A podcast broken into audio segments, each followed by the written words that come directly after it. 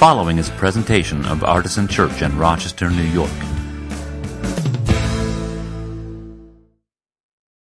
All right, so our gospel reading this morning is going to come from Matthew chapter 6, verse 5 through 14.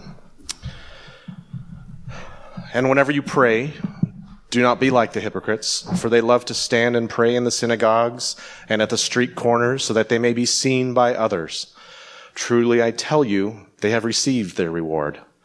But whenever you pray, go into your room and shut the door and pray to your Father who is in secret, and your Father who sees in secret will reward you. When you are praying, do not heap up empty phrases as the Gentiles do, for they think that they will be heard because of their many words. Do not be like them, for your Father knows what you need before you ask Him. Pray then in this way. And I'll ask you to join me to pray in the way that Jesus asked us. Our Father in heaven, hallowed be your name. Your kingdom come, your will be done, on earth as it is in heaven. Give us this day our daily bread, and forgive us our debts, as we also have forgiven our debtors. And do not bring us to the time of trial, but rescue us from the evil one. For if you forgive others their trespasses, your heavenly Father will also forgive you. Thank you. I have um, so many different thoughts swirling in my head just from that prayer and from the songs that we've been singing together. And um, I think it's all sort of connected to the things that I want to talk about today and in the coming weeks. But I'm not sure I can convey to you why or how. Um, I would just say that uh, I'm a person who is sometimes given to over explanation. No, really, it's true. um, and so many of the like the, song lyrics, I want to just explain why do we choose that song, or um, the the Bible text uh, about praying to God in secret and being forgiven in secret. And I'm just swirling over there about how the the syntax matters so much, right? Do you pray in secret? Does God reward you in secret? Does God see in secret? Why do the translators do the things they do? Why does it matter? Why am I thinking about it right now? Or even the fact that we just prayed the Lord's Prayer along with that text from the Gospel of Matthew and kept going beyond what we consider to be the Lord's Prayer. I started to think, like, well, how do we know when the quotation ends? the Greek doesn't have quotation marks. The editors put that in there somewhere. The same thing is true in, um, famously in John chapter 3, by the way. There's a big debate among the people who make the red letter Bibles, where Jesus' words are in red, about which of the words should be in red and when it should stop, because Jesus stopped saying stuff there. And this was all just John explaining after the fact. It wasn't Jesus explaining, it was John explaining. And all of these things are going in my head, and I, I probably could have, and maybe you would say should have, just kept them to myself and moved on. But I chose to um, articulate all of that because, in the end, I think it matters a lot.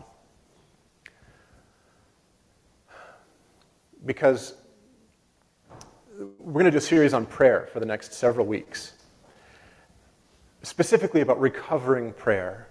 In other words, prayer for people who can't pray anymore. And I'll explain more about what that all means, but part of the problem that I found with prayer was that my mind wanted to keep asking those questions, and the prayers that I was praying were not sufficient to contain the expansive questions that my mind was coming up with anymore. Maybe that's true of you as well. Let me ask you this. What, what do you think of uh, when you think of prayer? I'm not going to ask you to answer out loud yet, but I will in a second.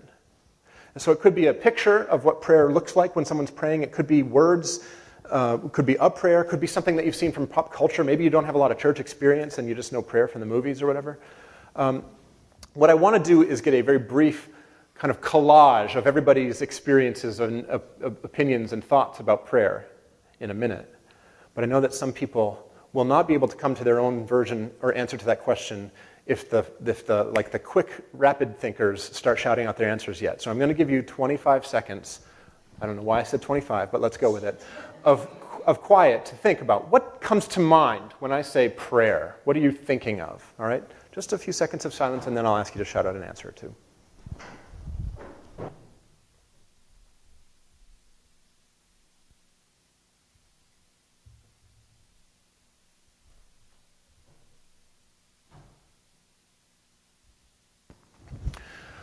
Okay, yes. Just shout it out.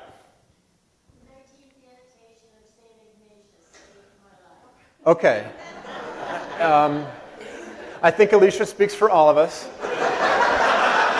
when she says the 19th annotation of St. Ignatius saved her life. Clasping hands, either your own or somebody else's. Oh, yeah, clasp, that's wonderful. Thank you. Clasping hands, either your own or somebody else's. I love how you did the like the little sideways thing. We've all, not all of us, some of us have done that. What else? Listening. Listening, okay, great. Bow, bowed heads. Bowed heads. Guilt. Oh, guilt. All right. Wondering if anybody's listening. Wondering if anybody's listening. One-way conversation. A one, you say one-way conversation? Mm-hmm. Am I praying correctly? Am I praying correctly? Yes. As your pastor, I, would, I must insist that you learn to pray correctly. no, that's great. Thank you. What else? I mentioned my father on his knees at his bedside every night. Wow, a picture of your father on his knees at his bedside every night before he went to sleep. That's a, that's a powerful image. And intentionality on uh, decision making to make sure that you're making your decisions in faith and not in fear. Okay, wow. And intentionality about your decision makings to make sure that you are making decisions in faith and not in fear. That's lovely. And I know some of the backstory to what Penny just said, and it's, it's quite beautiful. Um, call with a friend who you need to really catch up with because it's been a minute. Okay, I love that. A phone call with a friend who you need to really catch up with because it's been a minute. I'm checking the Zoom chat to see if anybody's put in anything in here. Supplication. Wow, we're going to get there, actually, believe it or not. The posture of prayer, bowed head and folded hands. Humility. Humility. Wow. Okay, we could go on and on and on. Um, thank you for those of you who shared your pictures of prayer. Um, let me tell you a little bit about my experiences with prayer. As many of you will know, I was raised in the church. I, I started to go to church as soon as I was, you know, old enough to get put in a car seat, and um, I went to church all the time, twice on Sundays, Wednesday nights, all through school. Um, went to a Christian college that some of you are familiar with. Um, but as I was thinking through this, um, about what my experience of prayer was like, what I came to kind of realize was that, was that it was pretty simple and straightforward. My understanding of prayer for most of my uh, young life was pretty basic. It was just nothing more or less than talking to God. I was told by Sunday school teachers, youth group leaders, pastors that prayer is simply talking to God. Um, some of the specific things that came to mind for me I was part of this group called Caravan that my denomination put on so that church kids could do something like Boy Scouts, but still be in the church basement with the church leaders and the church's teachings. Right? And so there was this, I remember it distinctly, a page in the Caravan manual about prayer that said, God always answers prayer. How many of y'all believe God always answers prayer? Right? But as is so often the case, the definition of answer is really at the center of that theological belief, right? Sometimes people say God always answers prayer, meaning God will always give you what you want. What the Caravan Youth Manual told me was that God always answers prayer, but that God has three ways of answering prayers. Does anybody know what they are? Yes, no, and wait. right? Which I think sort of lets God off the hook just a little bit.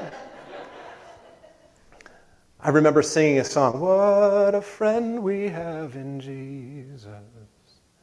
And the chorus of that song says, Oh, what peace we often forfeit. Oh, what needless pain we bear, all because we do not carry everything to God in prayer. I knew that there were definitely times when you were supposed to pray. Before meals, that was called grace. Before the bus left for camp, that was called traveling mercies. At the end of Sunday school, that was called Get the Kids to Shut Up Before We Send Them Back to Their Parents. And most important of all, coming forward to the altar during the revival service, and that was called the Sinner's Prayer.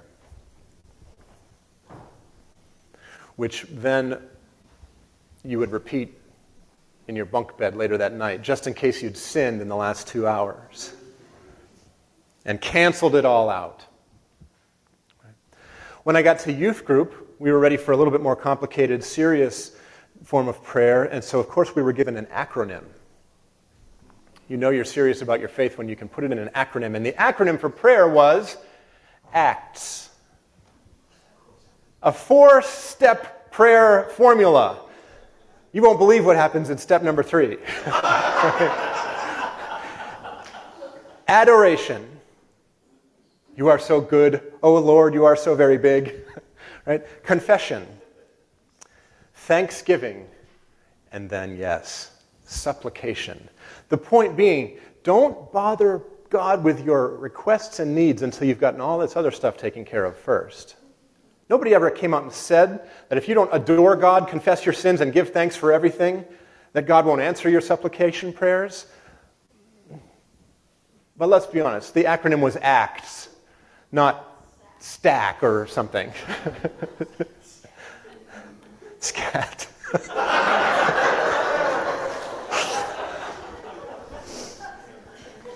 All right. Here's the thing there is nothing inherently wrong with any of that. We're even going to sing that song after the sermon, by the way. What a friend we have in Jesus, because I unapologetically love it.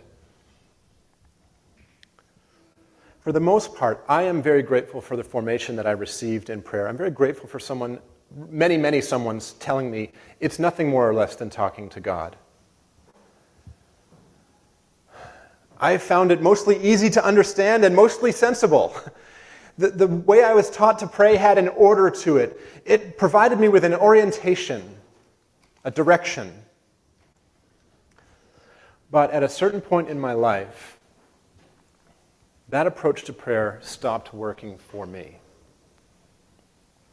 Specifically, when I began to have an experience of doubting my faith, of calling everything into question that I'd been raised with, the, the models of prayer kind of came along on that journey. And I found that what had once been orderly and orienting to me was no longer useful because my faith was in disorder and I felt spiritually disoriented.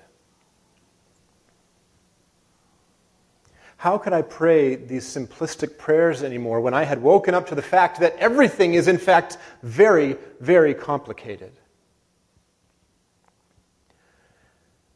How could I apply the ACTS formula, praying to a God that I didn't quite understand anymore and some days wasn't even sh- I wasn't even sure was there? Adoration's a little tricky in those moments. And so at one point, I found I simply could not pray anymore at all. And I know that many, many of you have found yourselves in that same situation. Not all of you. I fully acknowledge it's not all of you. And I'm not saying that your experience is immature or underdeveloped. But I do know that for many of you, because some of you have said these words to me, I simply can't even. I can't pray anymore at all. And now you, have found yourself in the place where you've done that thing where you, you take this cardboard box that's labeled My Faith, and you've dumped out all the meaning and purpose and practices that you've had for as long as you've been a person of faith. And it's all sitting there on the table unsorted in a big old mess. And you're staring at it wondering if it should be scooped into a bucket and taken to the curb, if any of it is worth putting back in the box, or my favorite metaphor of all, if the box that you carried it in was the problem all along.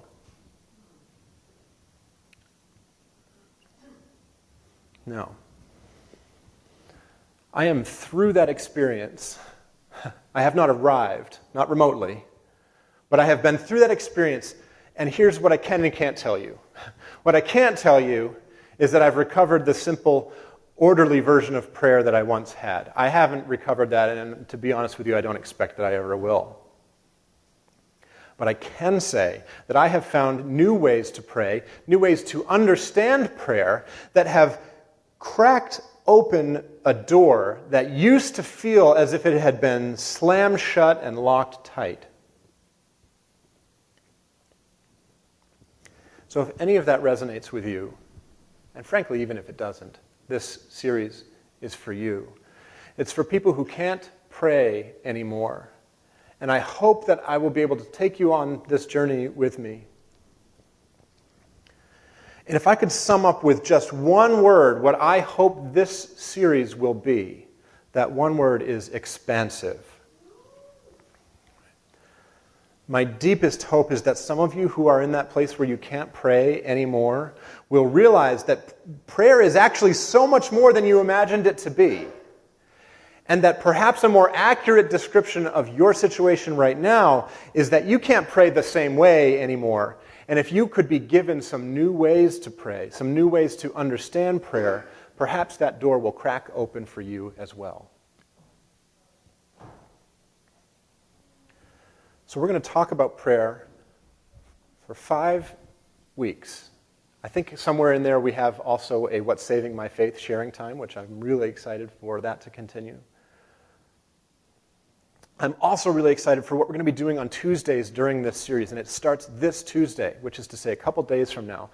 Tuesday nights at 6:30 here at Artisan, we will be doing recovering prayer workshops where you will get a chance to practice new ways of praying. Some of them will be things that I talk about on Sundays, some of them will be completely different, not talked about on Sundays at all. But all of them will be above and beyond and expanding past the kind of simple, orderly ways of prayer that I described for you from my upbringing, at least, and I wonder if that matches with you as well. So please come starting this Tuesday. Um, and my promise to you is that if it's nice, we'll go outside if you want to. Um, I'm that professor. I'm the one who's like, yes, we can do class outside this week.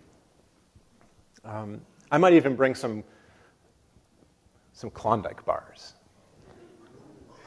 If you're good. if you're good. If more than 10 people show up, we'll have Klondike bars. Fewer than 10? All right. So here's the, uh, here's the topics, the titles. It's all pray with blank. Um, I'm going to talk about praying with your feet, which is a phrase that I borrowed from Rabbi Abraham Joshua Heschel, which is the idea of getting stuff done that you're praying for, actually being part of the solution, right? I'm going to talk about praying with your ears, which is a version of listening prayer. Uh, Dan mentioned listening prayer. I'm going to talk about praying with your emotions. In other words, don't feel like you have to tamp them down and be an entirely rational person, but actually do what practically every character in the whole Bible did, which is come to God with all you've got, every bit of your emotional being. And I'm going to talk about praying with your community, what it means to pray for each other and alongside each other because sometimes you can't pray, but the person next to you can, and that person can lift you up. And then next week, that person won't be able to pray, and it's your job to lift them up, right? But today, uh, in the brief time I have left, I'm, I'm going to talk about praying with a script. Pray with a script. I'm not a theater person. Some of you are theater people, I know. In my experience, at, at many of the times when I could not find the words to pray, the way out of that conundrum was to use pre written prayers. prayers that could give voice to what was happening in my spirit when I couldn't find the words myself. And I don't know about you, but I went most of my life in that sort of simple, orderly, sensical version of understanding prayer, thinking that pre written prayers were stale, that they were unimaginative, and that they were not as good a connection to the divine as something that you could come up with off the top of your head.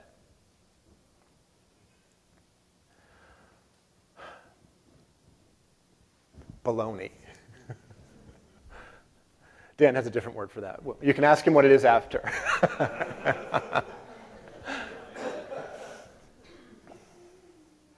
and as a matter of fact, not to denigrate anybody from my past, including my past self, but sometimes even the slickest version of those extemporaneous prayers are every bit as repetitive as the scripted prayers. I have to throw that word just in there a few times. So, if you are one of the people who's kind of like, I'm not sure about scripted prayers, I don't think pre written prayers really connect me to God in the same way, the first thing I would say to you is uh, look to Jesus and the gospel reading that we encountered just a few minutes ago. Now, am I 100% sure that when Jesus told the apostles, when you pray, pray this way, our Father in heaven, etc., that he was giving them a scripted prayer that they should use forever? No, I'm not 100% sure that that's true. I am 100% sure that the fact that the church has interpreted that way has been a gift to us because there have been thousands and thousands of devotionals and sermons written about the Lord's Prayer, and we still have not finished plumbing the depths of beauty and wisdom and meaning and sacredness that's there in those words.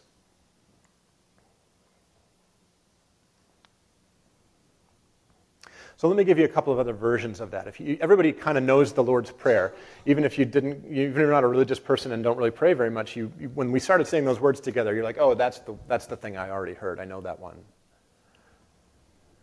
Here's a couple of other versions that maybe can take you beyond that. One is a, a, the prayer books of the church, and I would point first and foremost to the Book of Common Prayer, which is the prayer book of the Episcopal Church, the Anglican Church, uh, and all of many denominations that have kind of derived from those larger ones.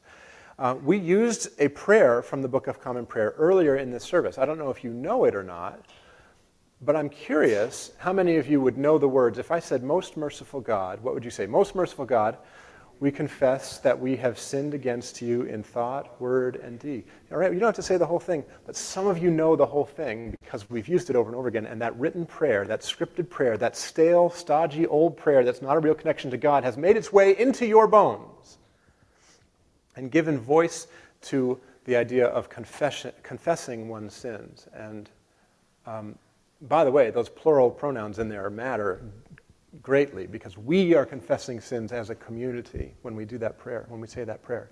The Book of Common Prayer is like this thick, though, and that prayer is like half a page. There's all kinds of other goodness in that book. And uh, spoiler alert, on Tuesday, uh, Jesse Piers is actually going to be leading our Recovering Prayer workshop, kicking us off with a session on the Book of Common Prayer and the many ways that that's been meaningful and formative in his life. And I can't wait for that, and I hope that 10 or more of you will show up to that so that I can give you some Klondike bars while you learn more about it.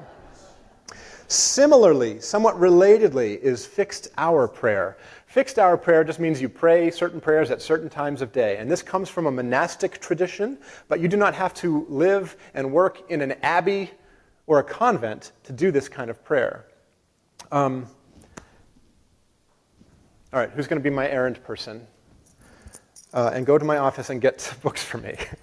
Um, while Dan runs and gets me the Divine Hours hardcover book and the little brown thin leather book that's on top of it.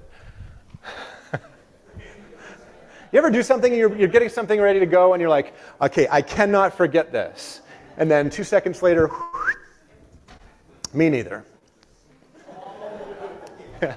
so, uh, what Dan's going to bring back is, is one of the books that I use for this, which is called The Divine Hours. It's edited by the lovely lovely late Phyllis Tickle. And yes, that's her real name. And I will not entertain any chuckling or chortling about it because she was a saint. Um, the Divine Hours, uh, I've stalled it long enough now, thank you. yes, yes, I was scatting. Thank you. Um, the Divine Hours gives you simply uh, fixed prayers for different times of day for every week, every day of the year. And it's actually a three volume set. This is the prayers for summertime, which uh, starts in the month of June. So we're not quite ready for it. But if we were in the month of June, we could look at the morning office, the midday office, the evening office, and the, uh, the office is like the, the, the official prayers for that time. And there's a series of prayers that you can just read through and pray, and they're all beautiful. Um, some of them come from things like the Book of Common Prayer, and they sort of sort it into the season of the year and the time of day. Um, and some of them, most of them, in fact, are from Scripture. But I usually do this in the morning, and so let me read you the concluding prayer for the morning office. It's always the same every day of the year. Lord God, Almighty and everlasting Father, you have brought me in safety to this new day. Preserve me with your mighty power that I may not fall into sin, nor be overcome by adversity. And in all I do, direct me to the fulfilling of your purpose through Jesus Christ my Lord. Amen. And that's the concluding prayer uh, of every morning office that I've been, you know, when I do it, been doing for years and years. This is something that's worked really well to me, for me, and you can get the, you can get the books. Um, you can also find it online. If you just do a Google search for Divine Hours, you will come across an online version um, that gets hosted by a vineyard church. Really cool. Uh, another version of scripted prayer that I would commend to you with some caution is what's called an occasional prayer book, which doesn't necessarily mean you only do it once in a while. Occasional in this sense means it's for specific occasions. Right? And uh, we have a quite young congregation, so I don't do very much hospital, hospital visitation.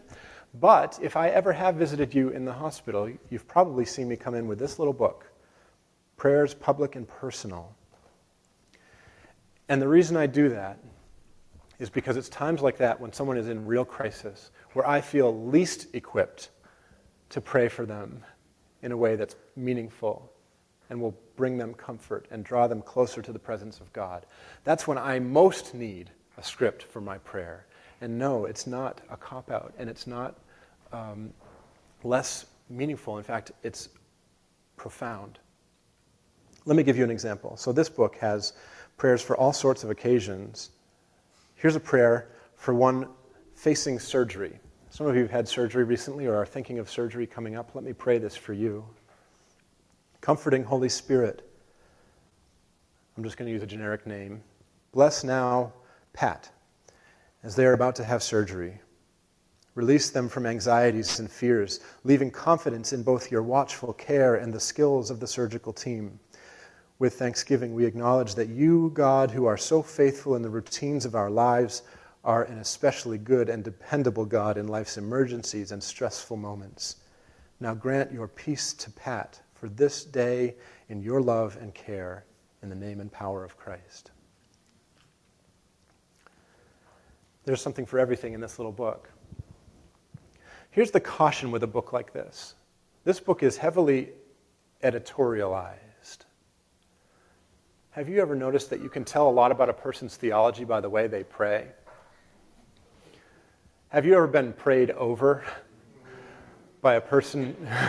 Yeah, it's a very uncomfortable experience, right?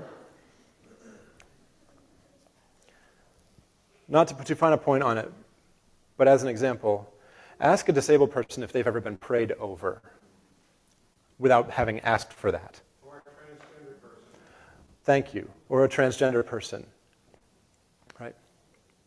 Please don't use prayer as, as a weapon. Please don't use prayer as a sermon. Please don't use prayer to try to convert somebody to something. But even in a more kind of well meaning, innocuous form, a book like this does imply certain things. Right? I, am pretty sure this one's good because I wouldn't have kept it around if it wasn't. But I haven't looked at it recently, and I'm curious what the prayer might be for a person with a mental illness sometimes a prayer for a person with a mental illness, assumes that that person is possessed by a demon. Baloney. Um, so you have to be careful with this kind of thing. And it's not just this book, it's every book like this. Um, be careful that the, the editor or author of the prayers that you're using isn't pulling you into something that you actually don't believe and does not congruent with how you understand God or humanity. whatever the, the method, whether it's the Book of Common Prayer or fixed hour prayer or occasional prayers from a devotional book, the enormous benefit of this approach to prayer is that it saves us from having to come up with our own words. And if I haven't made it clear yet, I got to tell you, sometimes my own words are not enough. When I come in on a Sunday morning after the world has seen another tragedy,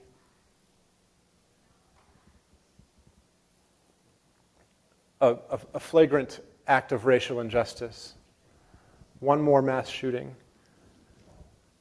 turmoil, tides of war.